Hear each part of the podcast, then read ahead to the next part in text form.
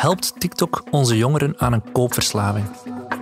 Soms, en zeker initieel, kan het gezien worden als iets eng. Maar eenmaal dat ze bewust zijn van de reclamestrategie, kan het ook wel gezien worden als iets oké, dat misschien wel normaal is. Het evolueert heel snel. Ze proberen steeds nieuwe manieren uit om, om jou te beïnvloeden. Welkom bij Overmorgen, een podcast van Days Extra in samenwerking met Edson Data.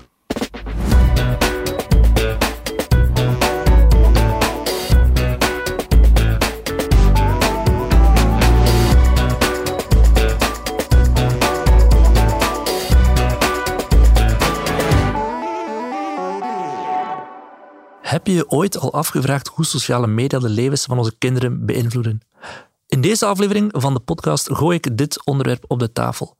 Hoe gaat de jeugd van tegenwoordig om met gepersonaliseerde advertenties? En wat kan je als ouder doen om het mediabewustzijn van je kind te vergroten en hen te helpen om beter om te gaan met de wereld van media en reclame? Welkom bij de derde en voorlopig laatste aflevering van de podcast Over Morgen. Een productie van DS Extra in samenwerking met Ads Data, waar ik, Thomas Smolders, in gesprek ga met deskundigen over de uitdagende kwesties over data, privacy en gepersonaliseerde advertenties. In deze aflevering verwelkom ik graag Lieselot Hudders en Ralf de Wolf in onze knusse studio. Welkom. Dag Lieselot, je bent professor marketingethiek aan de vakgroep Communicatiewetenschappen van de Universiteit Gent en directeur van het Onderzoekscentrum voor Persuasieve Communicatie.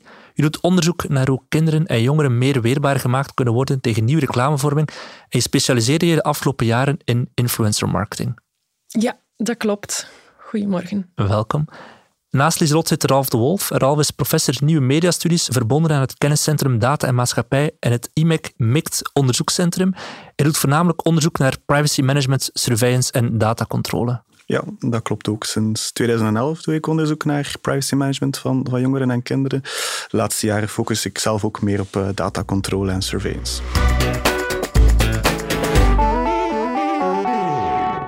Ik wil jullie graag even meenemen in de tijd naar juni 2023. De modeketen Shein heeft toen een groep influencers van over heel de wereld overgevlogen naar China voor een bezoek aan hun innovatiecentrum. Op die manier wilde de keten eigenlijk aantonen hoe goed zij wel niet bezig waren.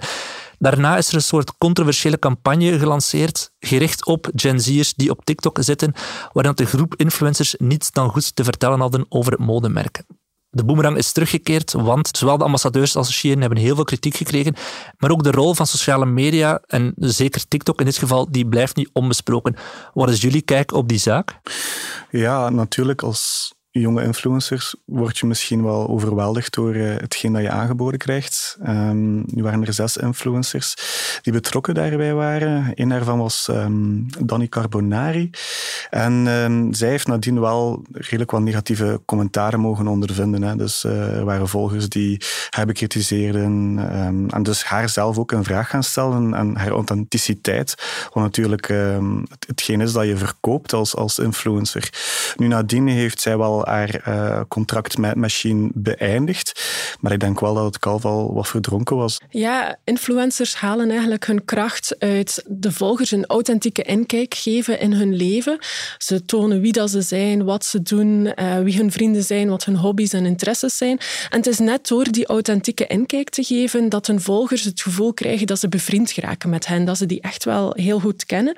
Maar dat zorgt er natuurlijk voor, als je voor controversiële adverteerders werkt, dat je wel heel wat kritiek van volgers uh, kunt krijgen, omdat die de aanbeveling niet meer authentiek vinden uh, of niet meer oprecht uh, vinden.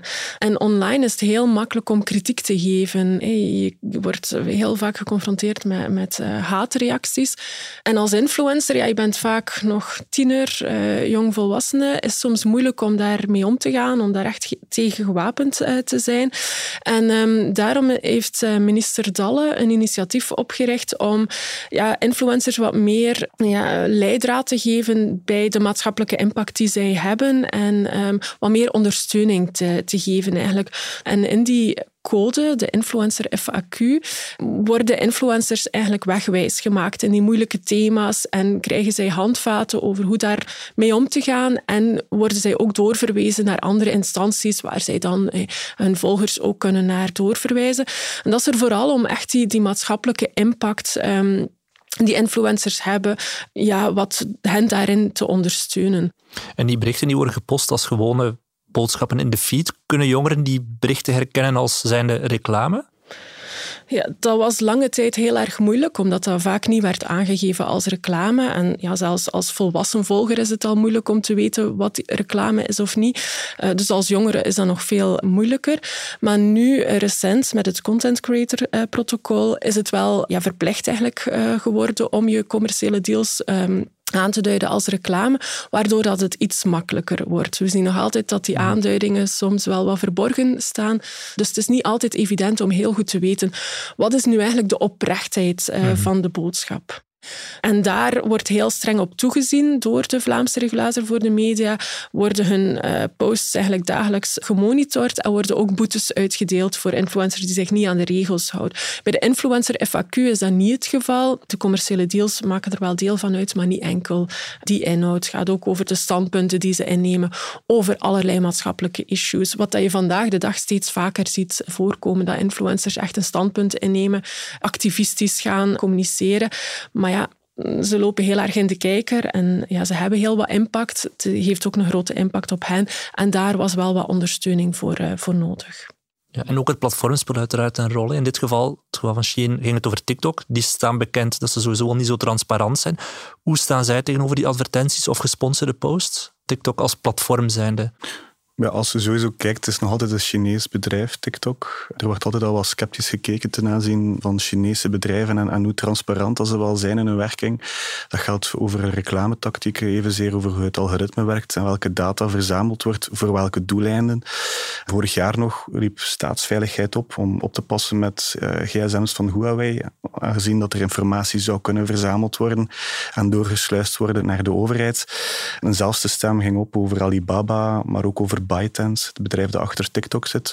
Dus ook al zal het bedrijf zelf wel zeggen dat ze transparant zijn in hun werking, er worden toch wel wat vragen bij gesteld.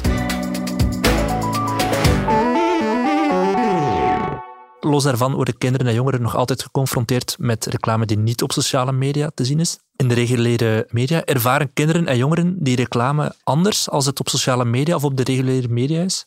Ik denk algemeen als je kijkt naar sociale media, dat is nu al redelijk aanvaard, denk ik, zou je kunnen zeggen, of genormaliseerd, de leefwereld van vele mensen, ook van jongeren. Dus je zou kunnen denken van die reclame tactieken en de manier hoe de reclame uh, wordt verstuurd naar jongeren, dat ze daarvan weten hebben. En dat klopt tot een bepaalde hoogte ook wel. Dus een algemene reclamewijsheid over personalisatie, bijvoorbeeld, daar hebben ze wel kennis van. Ze weten ook wel, there's no such thing as a free lunch.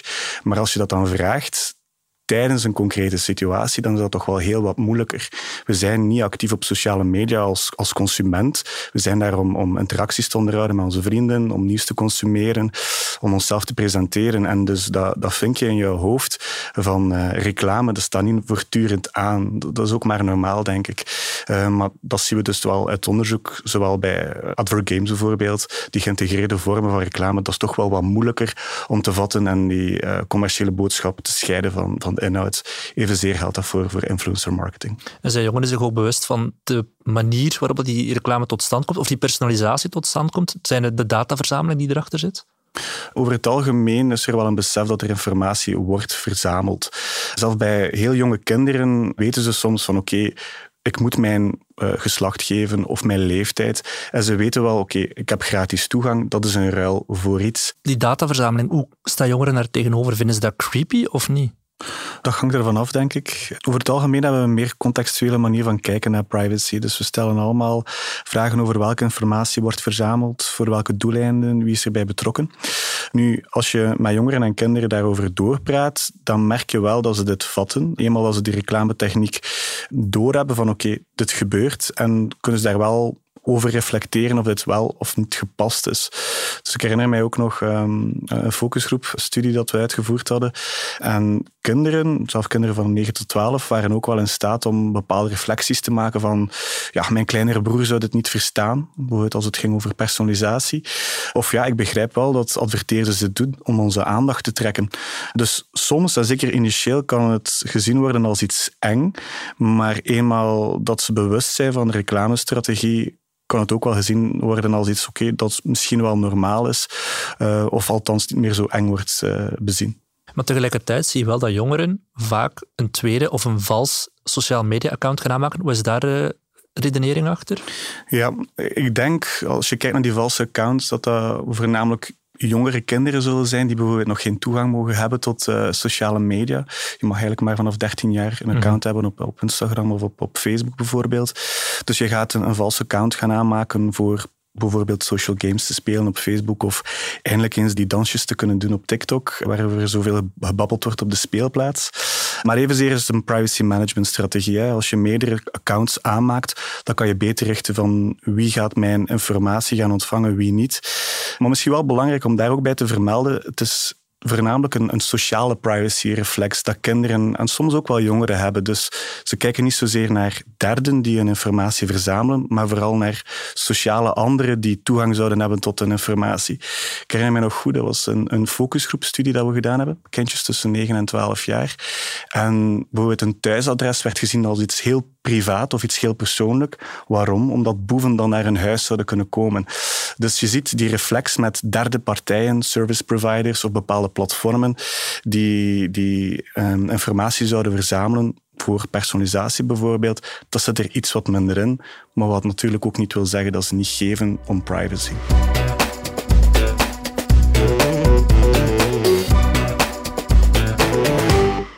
In België mogen kinderprogramma's niet onderbroken worden door reclame. En op Catnet mag er al helemaal geen reclame worden uitgezonden. Er komt ook een verbod op alcoholreclame. En sinds deze zomer zijn er geen televisiereclames meer voor chips, chocolade, ijsjes. Eigenlijk alles wat al lekker is. Zeker niet eh, bedoeld in programma's die gericht zijn op uh, kinderen jonger dan 13. Als je dat in de internationale context kijkt, worden kinderen door Belgische media beter beschermd dan door sociale media zoals TikTok en Facebook? Ik denk op Europees niveau dat er wel wetgeving is die dan doorvertaald is naar Belgische wetgeving. Dus dat het eigenlijk wel wat in lijn ligt met de Europese wetgeving die er is. Er wordt algemeen aangenomen dat kinderen een kwetsbare doelgroep zijn, omdat ze eigenlijk nog niet reclamewijs zijn. Ze hebben nog niet de kennis en de vaardigheden die je nodig hebt om echt kritisch te kunnen zijn met reclame.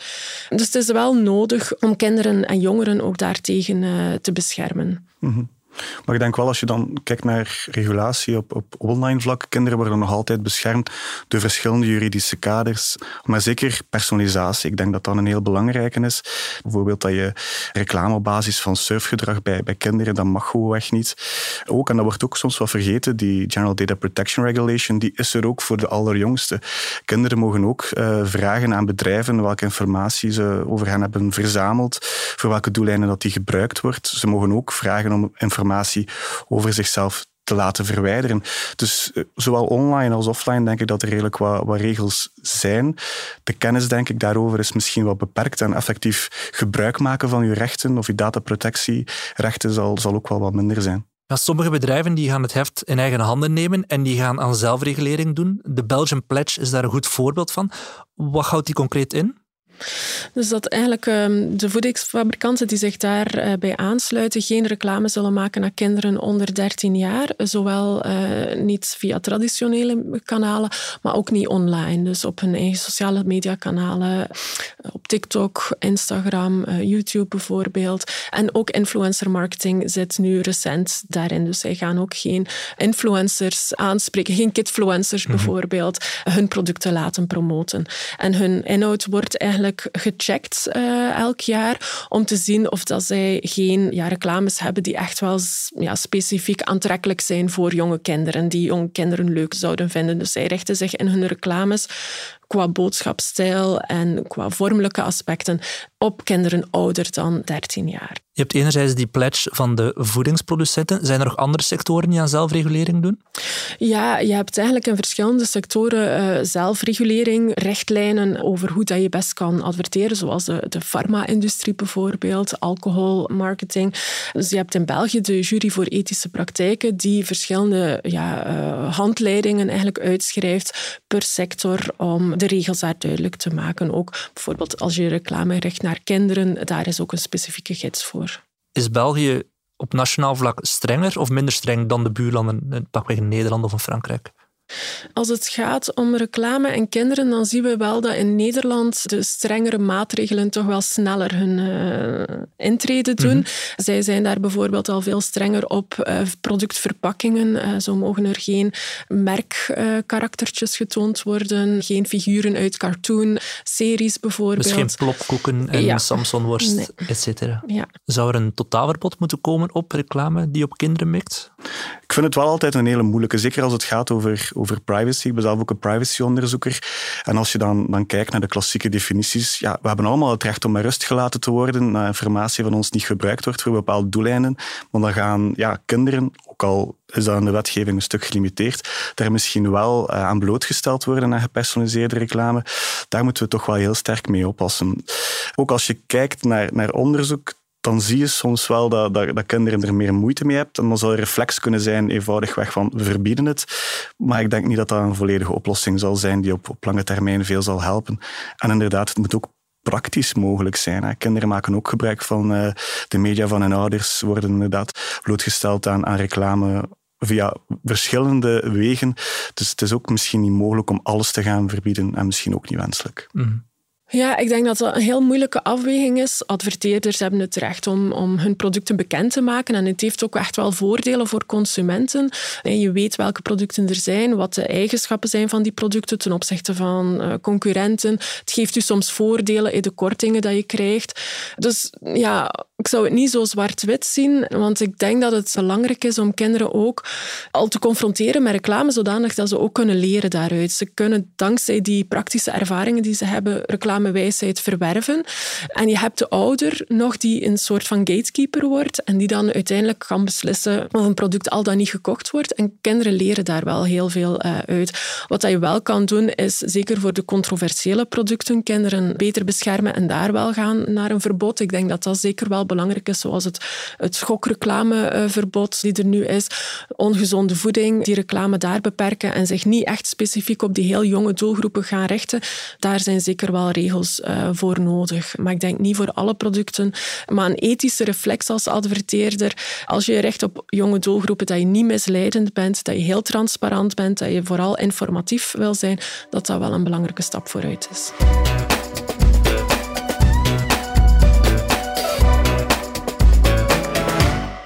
Wij zijn alle drie ook ouders en ik denk dat wij ook een zeer belangrijke actor zijn in dit verhaal. Want uit onderzoek blijkt dat de mate waarin sociale media en reclame aan de keukentafel besproken wordt, een grote invloed kan uitoefenen op de manier waarop kinderen ermee omgaan en erdoor beïnvloed worden.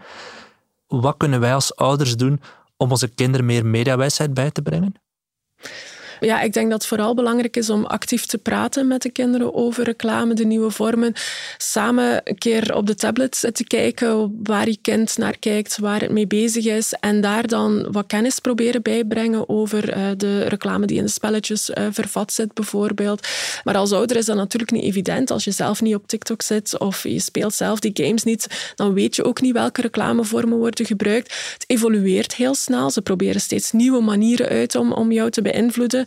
Dus het is heel moeilijk als ouder om bij te benen. Dus uh, jezelf zo wat bijscholen, af en toe ook eens de media gebruiken die je kind uh, gebruikt, is denk ik wel een belangrijke, zodanig dat je toch goed op de hoogte bent en dat je interesse toont in waar je kinderen mee bezig zijn.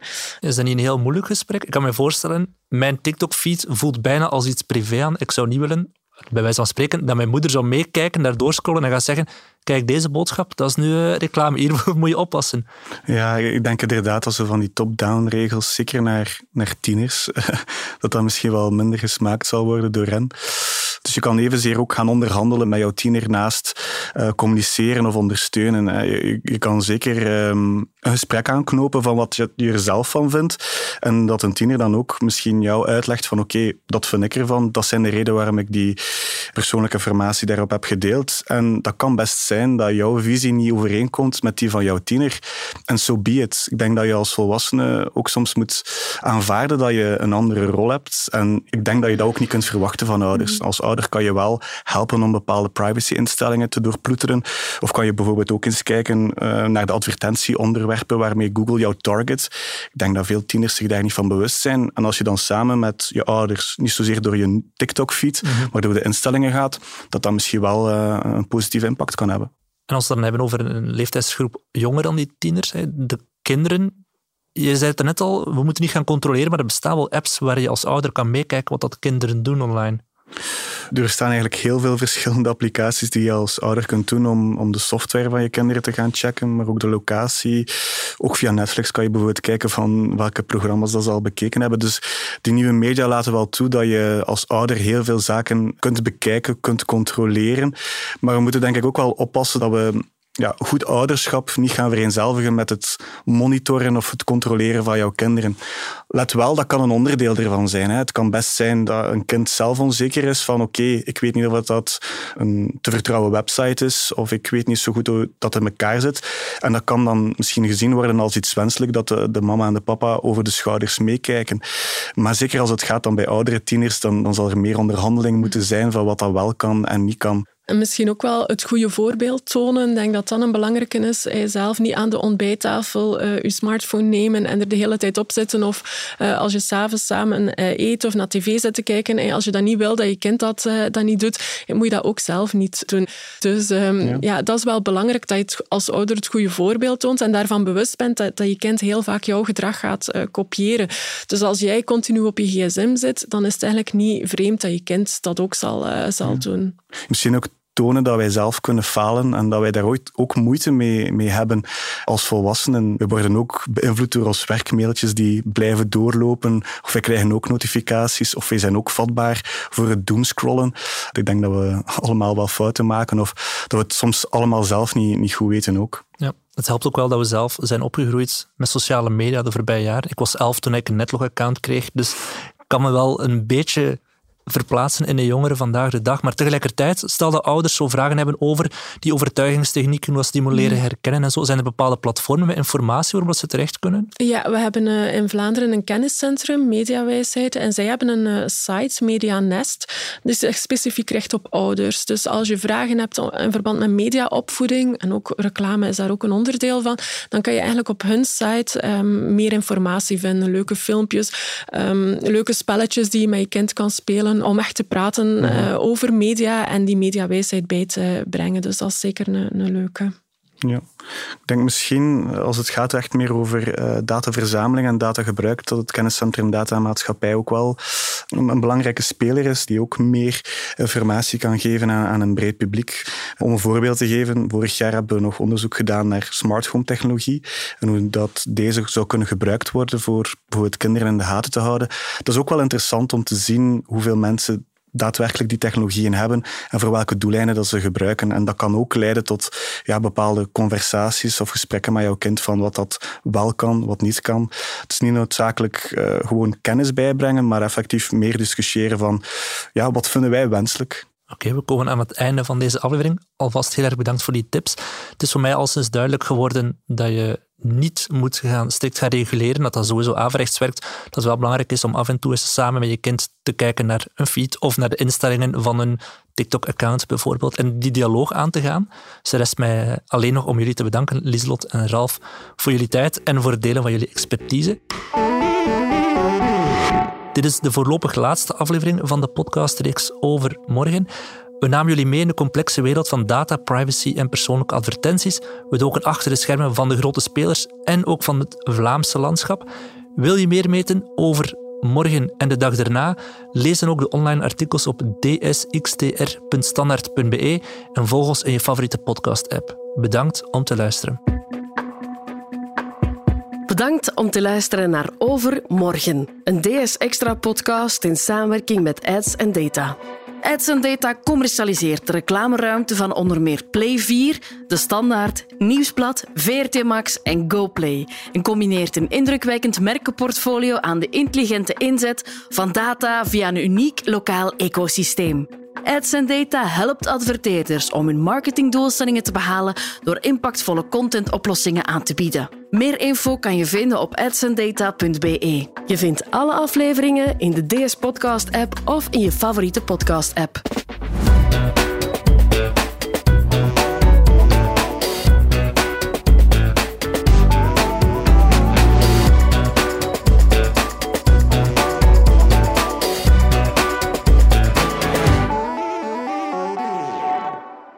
En data kan niet aansprakelijk gesteld worden wanneer informatie evolueert, verandert of afwijkt na opname van deze podcast.